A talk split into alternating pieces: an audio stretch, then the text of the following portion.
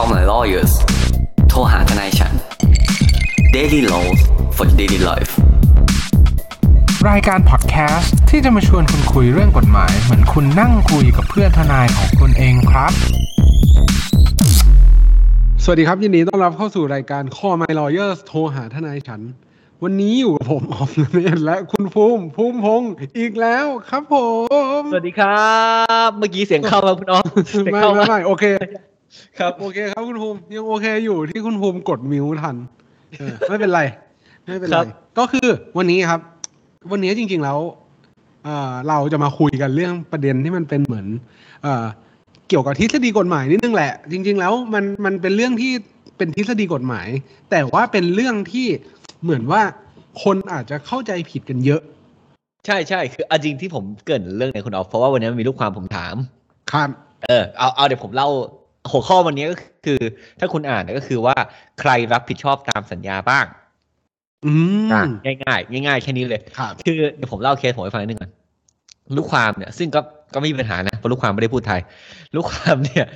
เมลมาถามว่าอยากร่างสัญญาแล้วผูกพันคนอื่นอะที่เขาไม่ได้เซ็นสัญญาด้วยอะทำได้ไหมเออผมผมอ่านสัญญาแล้วผมแบบผมอ่านเมลแล้วผมแบบฮะอืม เดี๋ยวเดี๋ยวผมก็เลยส่งเมลกลับไปแบบ confirm เว้ยอ่าเขาก็ confirm มาว่าเขาจะเอาอย่างเงี้ย เออผมก็อ่าผมก็เลยคิดว่าเฮ้ยเอ้ยถ้าอย่างนี้มันแบบคิดว่าคนน่ะเขาสงสัยหรือเปล่า ว่าเราสามารถร่างสัญญาอย่างนี้ได้หรือไม่ อืมครับ โอเค เราพอพอประเด็นที่คุณภูมิตั้งมาเนี่ย คือใครคือคือเรามาแปลกันในภาษาที่แบบเหมือน อาจจะเข้าใจง่ายขึ้นไปอีก หรืออาจจะเข้าใจครับยากขึ้นไปอีกเลยหมายความว่าใครล่ะ จะต้องผูกพันตามสัญญาบ้าง อืม เออ อันเนี้ยเป็นคำถามแรกว่า ใครจะผูกพันตามสัญญา เวลาถามผมว่าใครจะต้องผูกพันตามสัญญาเนี่ย มันก็คือบุคคลที่ลงลายมือชื่อ หรือว่ามีการเซ็นสัญญานั่นแหละ หรือเข้าเป็นคู่สัญญาของสัญญาฉบับนั้น อันนี้เรามาถึงสัญญา in general ถูกป่ะสัญญาใช่ทั่วไป สัญญาอะไรก็ได้สัญญาทั่วไปเลยง่ายสัญญาๆอะไรเดี๋ยวก็ได้คุณคุณเอางี้เลย คุณอ๊อฟบอกว่าใครลงลายมือชื่อ ครับ คือคือคือการลงลายมือชื่อเนี่ยเราเราเซตอาศัยเรื่องที่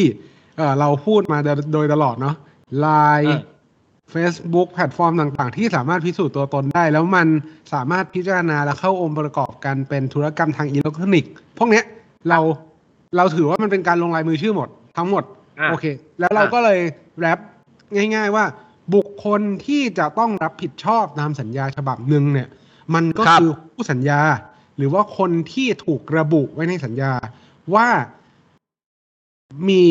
ฐานะเป็นคู่สัญญาและได้ลงลายมือชื่อ ตกลงเข้ากับเงื่อนไข หรือว่าข้อกำหนดที่มันระบุไว้ในสัญญานั้นอืม ก็คืออะถ้าเราถ้าเราจะพูดกันอย่างหยาบหยาบๆก่อน ใครเป็นคู่สัญญาคือสัญญาทุกประเภทหนังสือทุกประเภท เอกสารทางกฎหมายทุกประเภท อันนี้เราข้ามไอ้มุมอิเล็กทรอนิกส์ไว้ก่อนนะเราเราขอในมุมแบบทั่วไปก่อนแบบแบบ OG ก่อน original ก่อนอืมก็คือใครเป็นคู่สัญญาเนี่ย ถ้าสมมติสัญญาจะเปิดประมาณนี้ประมาณว่าสัญญาฉบับนี้ทำขึ้นระหว่างMister A และนาย B อะไรเงี้ยๆครับถูกปะไอไอไอไอสองอันเนี้ยเราจะเรียกว่าคู่สัญญาอืเนาะมไอตอนเนี้ย ถ้าสองคนเนี้ยเขามีชื่อ และเขาเซ็นชื่อ ครับ ก็ถือว่าเป็นคู่สัญญาอืมถูกไหมตามครับตามกฎหมาย เออ ครับซึ่งซึ่งพอพูดถึงประเด็นเนี้ย ผมนึกขึ้นมาได้ประเด็นหนึ่งเลยว่าอาจจะต้องเพิ่มเข้าไปในในตอนอืมที่เรากำลังคุยกันอยู่คือ ถึงแม้ว่าในสัญญาเนี่ยจะมีเนื้อหาที่ไปเกี่ยวข้องกับบุคคลภายนอกใด ๆ ก็แล้วแต่ไปทำให้บุคคลภายนอก ไปทำนู้นทำนี้ทำนั้น หรือว่าต้องไปขอเอ่ออนุญาตจากบุคคลภายนอก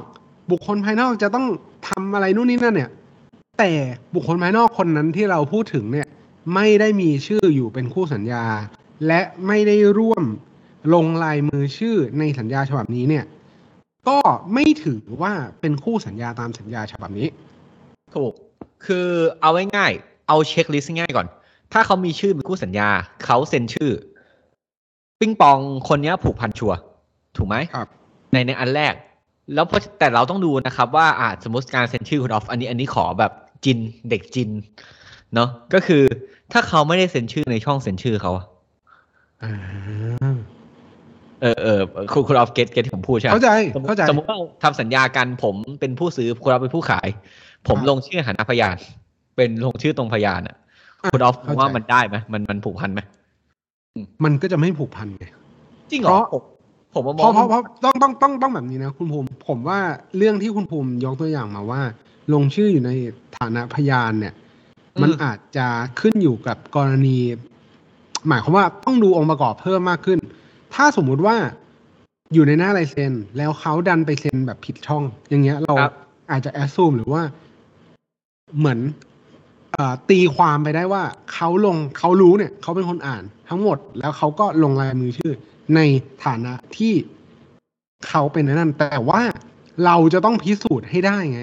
ว่าเขาเนี่ยรับทราบ ข้อกำหนดและเงื่อนไขที่มันระบุไว้ แล้วตกลงที่จะยินยอมไปกับมัน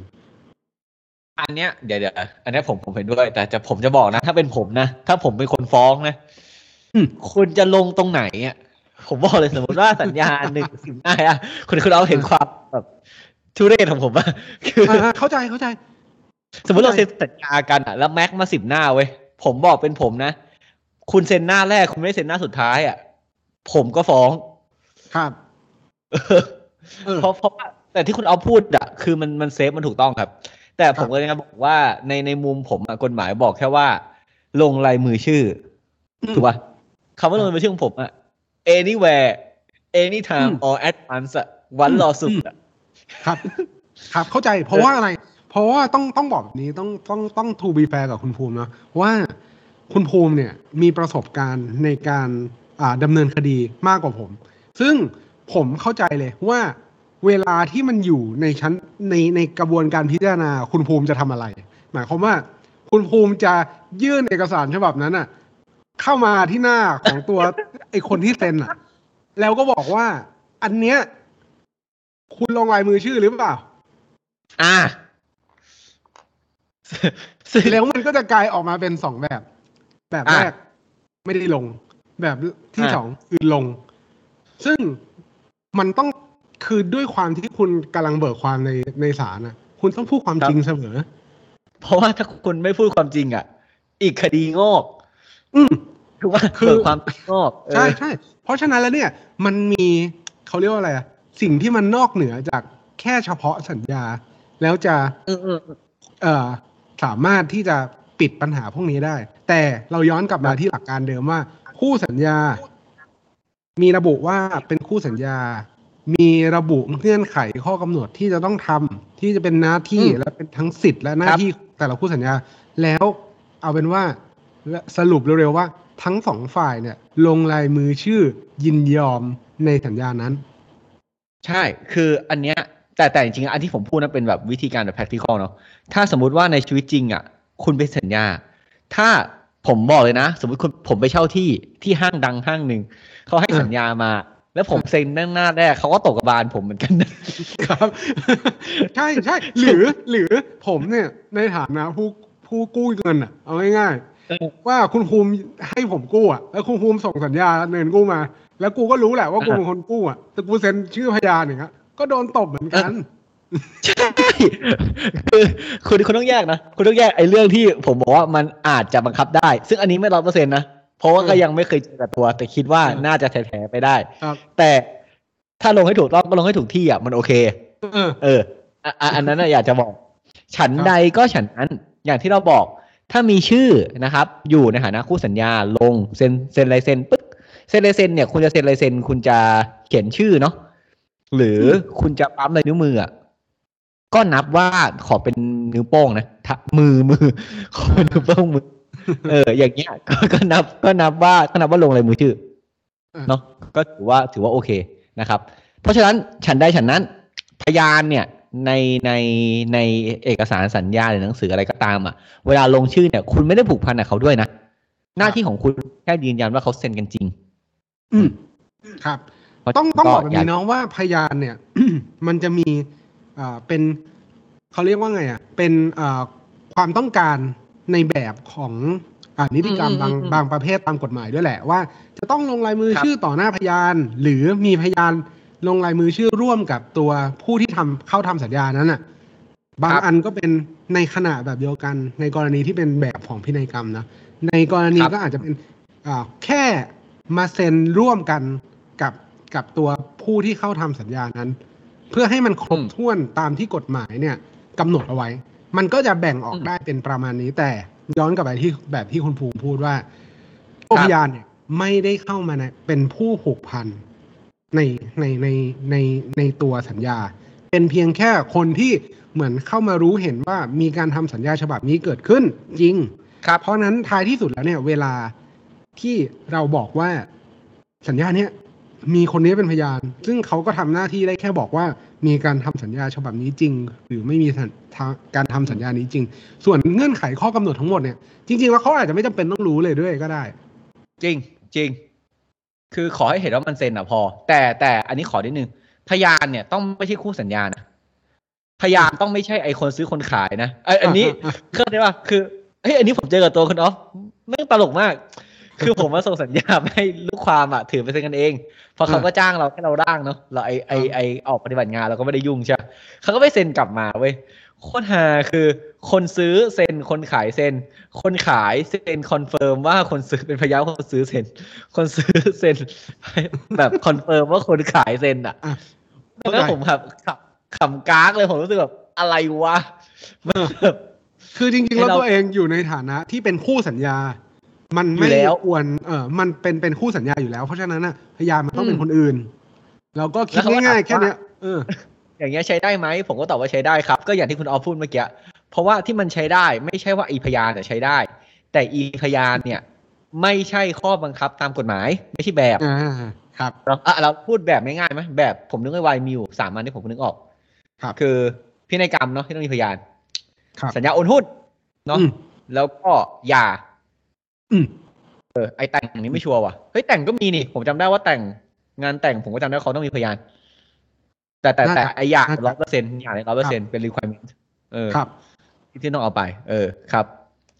นั่นแหละ ซึ่งแต่ก็ซึ่งพอพอพอเราพูดถึง พอเราพูดถึงตัวอ่าการลงลายมือชื่อแล้วอ่าอีกอย่างหนึ่งที่อาจจะต้องเข้ามาพิจารณาเลยก็คืออำนาจการเซ็น ถ้าในกรณีที่มันเป็นนิติบุคคล อันนี้เราเฮ้ยเราพูดกันง่ายอันนี้ดีอันนี้ดีๆอะครับเรื่องถ้าสมมุติว่าเป็นนิติบุคคลเนี่ยเราต้องพิจารณาด้วยแหละว่าอ่าเขาเนี่ยมีอำนาจลงนามจริง ๆ หรือเปล่า หรือเขาได้รับมอบอำนาจอ่าจากคนที่มีอำนาจลงนามเนี่ยมาเซ็นหรือเปล่า เราจะจบประเด็นเรื่องนิติบุคคลสั้น ๆ ว่าคุณก็ไปเช็คตามเอกสารที่มันเป็นเอกสารทางราชการเนาะที่มันอัปเดตล่าสุดครับว่าเขามีอำนาจลงลายมือชื่อตามหน้าหนังสือรับรองหรือเปล่า ถ้าสมมติว่าเป็นบริษัท หรือห้างหุ้นส่วนที่มันเป็นหุ้นส่วนผู้จัดการหรือเปล่าอ่าครับ ซึ่งไอ้นิติบุคคลเนี่ยดีนิติบุคคลเนี่ยเป็นอันหนึงที่คนลงลายมือชื่อ ไม่ใช่คนรับผิดอ่าถูกปะเพราะว่าเพราะว่าเวลาเขาลงนิติบุคคลเนี่ยมันจะขึ้นประมาณว่าคู่สัญญามันจะเป็นชื่อนิติบุคคล แต่เวลาเขาลงในมือชื่ออะเขาไม่ได้เซ็นเขาเป็นชื่อนิติบุคคลนั้นเขาเซ็นเลยเซ็นตัวเอง ครับ นะพวกพวกคนมีอำนาจแล้วเขาก็เขาอาจจะประทับตาไม่ประทับตาก็ว่าไป อันเนี้ยเป็นอืมกรณีที่ต่างแอสวานจากอันแรกหนึ่งก็คือครับเป็นชื่อคู่สัญญาเป็นชื่อนิติบุคคลนะ เป็นชื่อมบริษัทนะที่เข้าหุ้นส่วนนะ แต่คนครับเซ็นเป็นเซ็นเป็นชื่อบุคคลธรรมดา ต้องเป็นบุคคลครับธรรมดาที่มีอำนาจด้วยอืมถ้าไม่มีก็ต้องไปใบมอบด้วยอะอืมรายงานประชุมอะไรก็ว่าไปตามนั้นครับเนาะครับอันเนี้ยคือเราสรุปกันได้ง่าย ใครเป็นคู่สัญญา ใครเซ็น ไม่ใช่ร้านนะใครเซ็นเนี่ย ก็ก็ถือก็ถือเป็น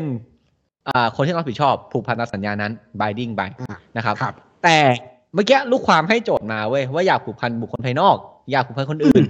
มันมันมีวิธีไหนไหมที่ทำให้สัญญาเนี้ยผูกพันคนอื่นได้นอกจากผูกพันตัวเอง โอเค พอพอเราพูดถึงเรื่องความผูกพันของสัญญาเนี่ย ผมเนี่ยนะนึกถึงตัวหลักกฎหมายที่แบบเหมือนเป็นเขาเรียกว่าไงนะเป็นเหมือนสิ่งที่ผมร่ำร่ำเรียนมาในบางจังหวะว่าในลักษณะของ common law เนี่ยจริง ๆ แล้วอะมันมีเอ่อหลักกฎหมายอันหนึงก็คือสัญญาเนี่ยจริง ๆ แล้วอะมันมุ่งหมายที่จะผูกพันแค่เฉพาะตัวคู่สัญญาเท่านั้น อืมมันจะเป็นหลักกฎหมายที่เอามาเอ่อมาปรับใช้ในสัญญาอ่ามาตรฐานหลาย ๆ สัญญาว่าสัญญาเนี้ยมีความหรือว่ามีวัตถุประสงค์ที่จะผูกพันแค่เฉพาะคู่สัญญาที่ระบุ ชื่ออยู่ในฐานะคู่สัญญาเท่านั้น และก็ครับไม่ผูกพันหรือว่าไม่ออกไปเอ่อรับผิดกับบุคคลภายนอก อืมอะเราอัเรานเนี้ยมาทีละประเด็นมาตรงอันตรงอันขอตอัรนงนี้นิดนึงครับอืมซึ่งซึ่งซึ่งอันเนี้ยมันเป็นเหมือนหลักกฎหมาย หรือว่าเป็น legal principle มาแต่ไหนแต่ไรแล้วแหละว่า ก็คุณตกลงกันแค่สองคนน่ะครับณจะไปเอาคนอื่น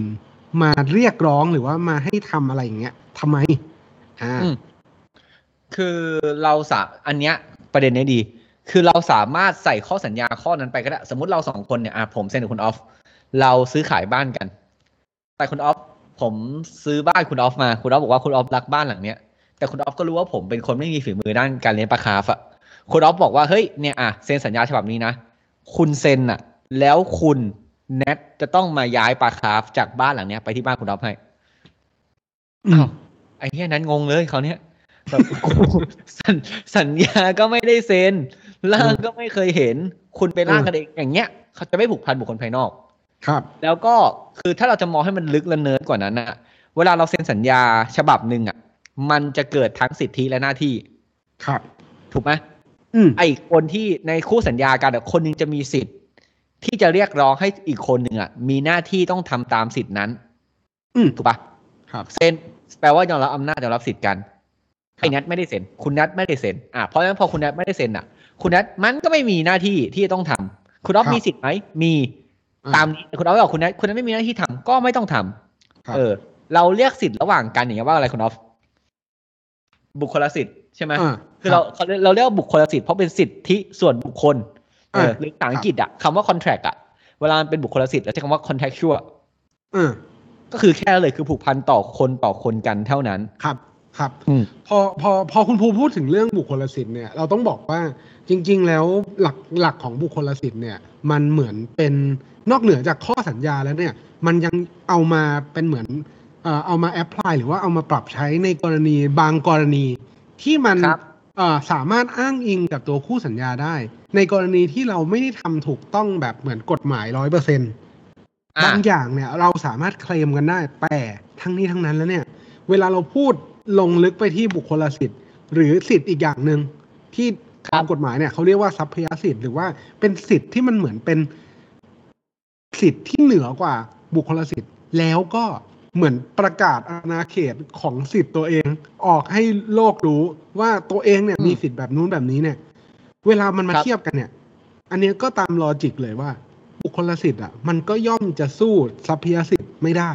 เพราะเหมือนมันเอาไปกล่าว เออลำดับศักดิ์ของมันอะ มันจะเอาไปกล่าวอ้างบุคคลภายนอกไม่ได้ แต่การที่จะทำให้มันถูกต้องตามบุริมสิทธิ์อะเอ้ยทำเป็นทรัพยสิทธิ์เนี่ย มันก็ง่ายๆครับ ก็คือคุณก็ต้องทำตามที่กฎหมายกำหนดไว้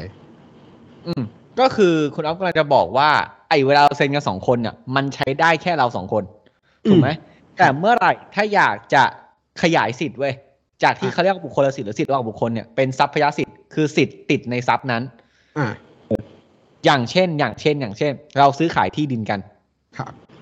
ถูกไหม ผมขายให้ที่คุณออฟ เสร็จปุ๊บวันรุ่งขึ้น ผมจะไปขายให้คุณแนทอย่างเงี้ย ถ้าสิทธิ์ระหว่างผมกับคุณออฟอะเป็นแค่บุคคลสิทธิ์ ยังไม่ได้มีการโอนที่กันนะ เป็นแค่บุคคลสิทธิ์นะ แล้วผมอืมขายคุณแนทหลังจากนั้นน่ะในวันที่ยังไม่โอนที่แล้วผมไปโอนให้คุณแนทหลังจากนั้นน่ะเรื่องเนี้ย เราไม่คุณแนทไม่มีความผิดเลย คุณแนทต้องได้ที่ร้อยเปอร์เซ็นจะได้ที่จากคุณเปอร์เซ็นแต่กลับกัน อย่างที่คุณออฟบอก ถ้าเราทำตามสิ่งที่กฎหมายกำหนด ไอ้ความเป็นบุคคลสิทธิ์อะมันจะถูกอัปเกรด เป็นสิทธิ์ที่ผูกพันบุคคลภายนอกอะอันนี้เราไปช้าๆเนาะเช่นอ่ากฎหมายบอกว่าการที่ผมจะขายทรัพย์ที่เป็นอสังหาริมทรัพย์หรือบ้านหรือที่ดินอย่างเงี้ย ให้กับใครอะ ผมต้องไปจดทะเบียนที่กรมที่ดินครับ อะวันที่ผมไปกดจดทะเบียนที่กรมที่ดินอะเรื่องสัญญาซื้อขายกับผมคุณออฟเนี่ย ไม่ใช่เรื่องของเราสองคนละอืมเป็นเรื่องที่ทุกคนต้องมารับรู้ เพราะชื่อคุณออฟจะถูกสลักอยู่ที่ข้างหลัง เพราะฉะนั้นหลังจากนั้นเนี่ยแม้ว่าผมจะเอาบ้านหรือที่ดินดังกล่าวเนี่ยไปเล่ขายให้คุณแนทหลังจากนั้นเนี่ย ต่อให้คุณแนทซื้ออะคุณแนทก็ไปเอาบ้านจากคุณออฟไม่ได้ เพราะว่ากฎหมายจะบอกว่าคุณแนทมึงไม่เช็คที่กรมที่ดินก่อนล่ะ ก่อนจะจ่ายเงินอะครับเออ มันก็จะเป็นอย่างนั้น อันนี้คือวิธีการทำให้ไอ้เรื่องระหว่างคนสองคนกลายเป็นเรื่องที่ผูกพันกับบุคคลภายนอกด้วย ครับในในมุมนี้เนาะ มาอีกประเด็นหนึ่งว่าเมื่อกี้ตัวอย่างเรื่องบ่อปลาคาร์ฟของคุณภูมิเนี่ยจริงๆแล้วดีนะจริงๆแล้วดี คือเขาชอบปะครับใช่เพราะชอบปลาคาร์ฟอยู่แล้วเป็นเป็นส่วนตัวไม่ใช่ จะบอกว่าเวลาที่เรากำหนดแบบเนี้ย ไม่ว่าหลักกฎหมายของที่ที่เราพูดไปว่า ตั้งใจที่จะมีเจตนารมณ์มาให้ผูกพันคู่สัญญาเท่านั้นเนี่ยหรืออะไรครับเนี่ยด้วยคความที่มันมีวิวัฒนาการมาไม่รู้กี่ล้านปีไม่ถึงล้านปีสองครับสองพันปีแล้วกัน เกี่ยวกับครับกฎหมายเนี่ย มันก็ดันมีขนาดระบบกฎหมายหรือระบบวิธีการพัฒนากฎหมาย มันยังมีสองระบบเลย แล้วมันจะเอาอะไรกับ legal principle หรือว่าทฤษฎีทางกฎหมายที่มันอาจจะเห็นไม่ตรงกันอืมคือหลักใน civil law เนี่ย หรือว่ากฎหมายแบบเหมือน เขาเรียกว่าอะไรนะสารบทที่มีบเอ่อที่มีบัญญัติไว้แน่นอนเนี่ยอ่าอ่ามันเนี่ย ก็ไม่ได้เห็นด้วยกับหลักของ common law ร้อยเปอร์เซ็นอืมมันก็ พยายามจะเหมือนขยายความรับผิดหรือว่าขยายความรับผิดชอบของคู่สัญญาเนี่ยออกไป ซึ่งครับในกฎหมายไทยเองเนี่ย ก็ต้องบอกแบบนี้ว่ามีสำหรับสัญญาที่อาจจะตกลงกันสองคนเพื่อประโยชน์ของอีกคนหนึ่งก็ได้ อ่าอ่าอ่าอ่าอ่าอ่าอ่าอ่าอ่าครับครับ นั่นหมายความว่าการที่คุณตกลงกันสองคน ผมตกลงกับคุณภูมิเนี่ย ว่าคุณภูมิจะต้องทำอะไรสักอย่างหนึ่งให้คุณแนทแบบนี้เนี่ย อืมดีถ้าสมมุติว่าคุณแนทรู้ คุณแนทบอกเฮ้ยภูมิผมรู้นะว่าคุณมีสัญญากับคุณออฟอยู่เนี่ยอ่าว่าคุณจะมาทำอะไรให้ผมสักอย่างอะมาล้างบ่อปลาคาร์ฟแล้วกันอะครับ อ่ากูอ่าไปรักแล้วอ่าครับ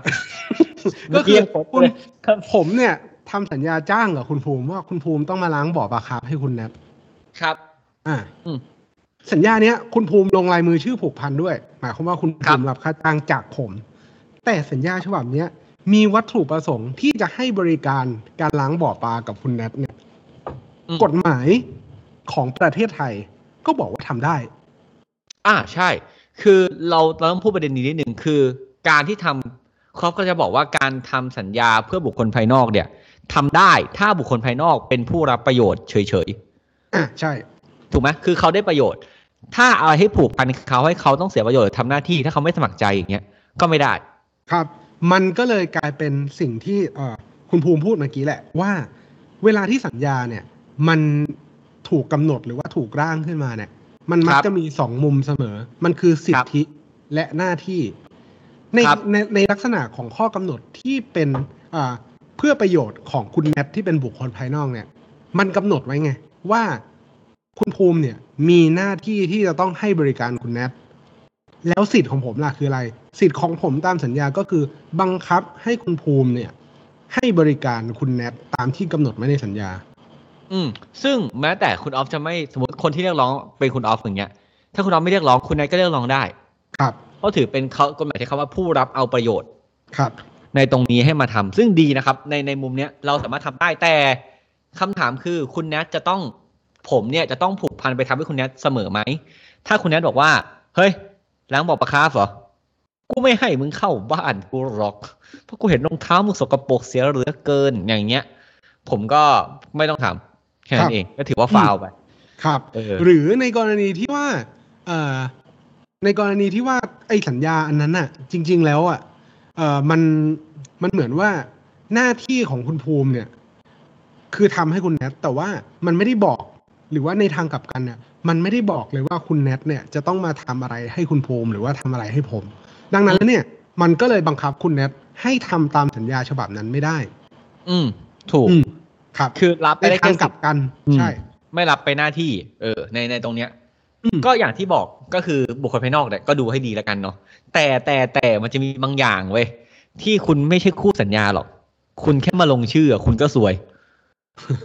เช่นพวกครับเช็คอะไรพวกเนี้ยอะบางครั้งคุณไปใช่ลงชื่อแต่คุณไปกลายเป็นผู้รับประกันเอยเนาะ เป็นอืมเขาเรียกเอ่อผู้อาวันผู้อะไรคือ ถ้าคุณเห็นเช็คชาวบ้านอะมันคุณไม่ใช่คู่สัญญาตามนั้นก็จริงอะแล้วสมมุติว่าเขาส่งให้คุณแล้วคุณรู้สึกว่าเอ้ยวันนี้ฉันกลัวเช็คหายว่ะ กูเขียนชื่อลงในเช็คหน่อยละกัน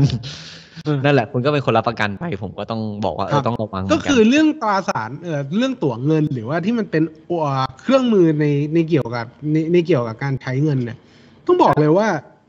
ถ้าคุณไม่มีความจำเป็นเนี่ย คุณก็อย่าไปยุ่งกับของคนอื่นเขาเลยม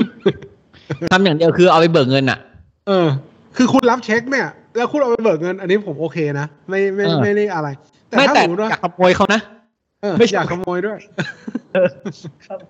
และอีกอย่างหนึ่งเนี่ยนะ ถ้าสมมติว่าอ่าเช็คเนี่ยจริง ๆ แล้วมันเป็นเครื่องมือที่อำนวยความสะดวกในการอ่าทำธุรกรรมทางด้านธุรกิจหมายความว่ามันให้ความสะดวกว่าโอเคมันอาจจะมี clearing date แบบมี period ที่แบบทำให้คุณสามารถจ่ายแล้วเป็นระบบสามารถเอาไปผูกกับการอนุมัติ การทำแบบพวกผู้ที่มีอำนาจลงลายมือชื่อกับอ่าธนาคาร อะไรพวกเนี้ยเพื่อครับเพื่อเพื่อป้องกันอ่าการบริหารธุรกิจ ซึ่งมันก็มีข้อดีของมันแต่ว่าต้องบอกแบบนี้ว่าคนที่ใช้เช็คเนี่ยมันก็จะมีความรับผิด แล้วก็อ่าบทลงโทษตามกฎหมายที่ตามมา เพราะว่ามันเป็นอุปกรณ์หนึ่งที่เราไม่ได้จ่ายด้วยเงินสดอะอ่า มันก็ต้องเพิ่มความเชื่อมั่นให้กับคนที่ใช้ หรือว่าคนที่ได้รับว่าครับเช็คหรือว่าอุปกรณ์อันนั้นเนี่ย มันสามารถบังคับใช้ได้ตามกฎหมายนั่นเองอืมฝกไเพราะว่าแค่นี้เองง่ายตัวเงินหรือเช็คอะมันไม่มีเขาเรียกอะไรคุณค่าในตัวมันเอง เออ มันจะมีคุณค่าต่อเมื่อใครคนใดคนหนึ่งยอมรับมันก็คือธนาคารที่มันเอาออกแล้วแหละๆครับนั่นแหละ เออ ก็เนี่ยง่าย ๆ ถ้าเลือกสัญญา มันก็ประมาณนี้แหละครับ ถ้าท่านผู้ฟังครับอยากรู้ใช่ไหมว่าแบบสัญญาไหนที่ท่านผู้ฟังหรือว่าเอกสารใดเนี่ยใครรับผิดหรือลงชื่ออะไรบ้างท่านผู้ฟังก็ลองเช็ค checklist ดูว่าเอ้ยเขาปรากฏชื่อในคู่สัญญาหรือเปล่า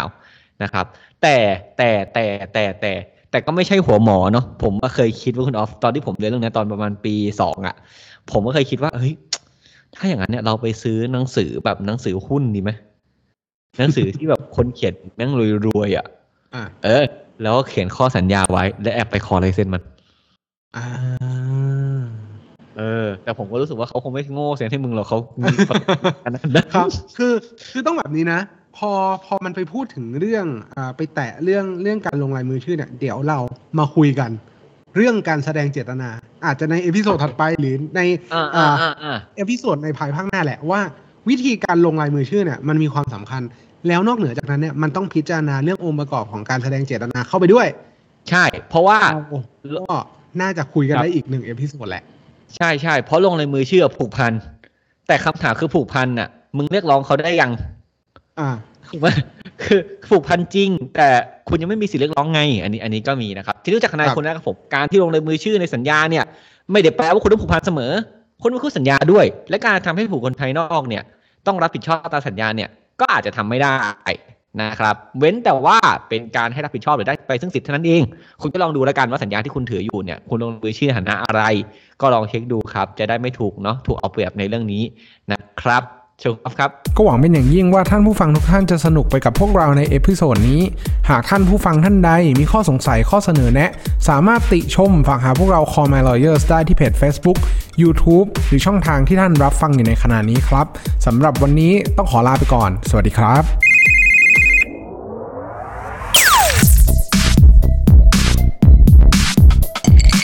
Daily laws for daily life.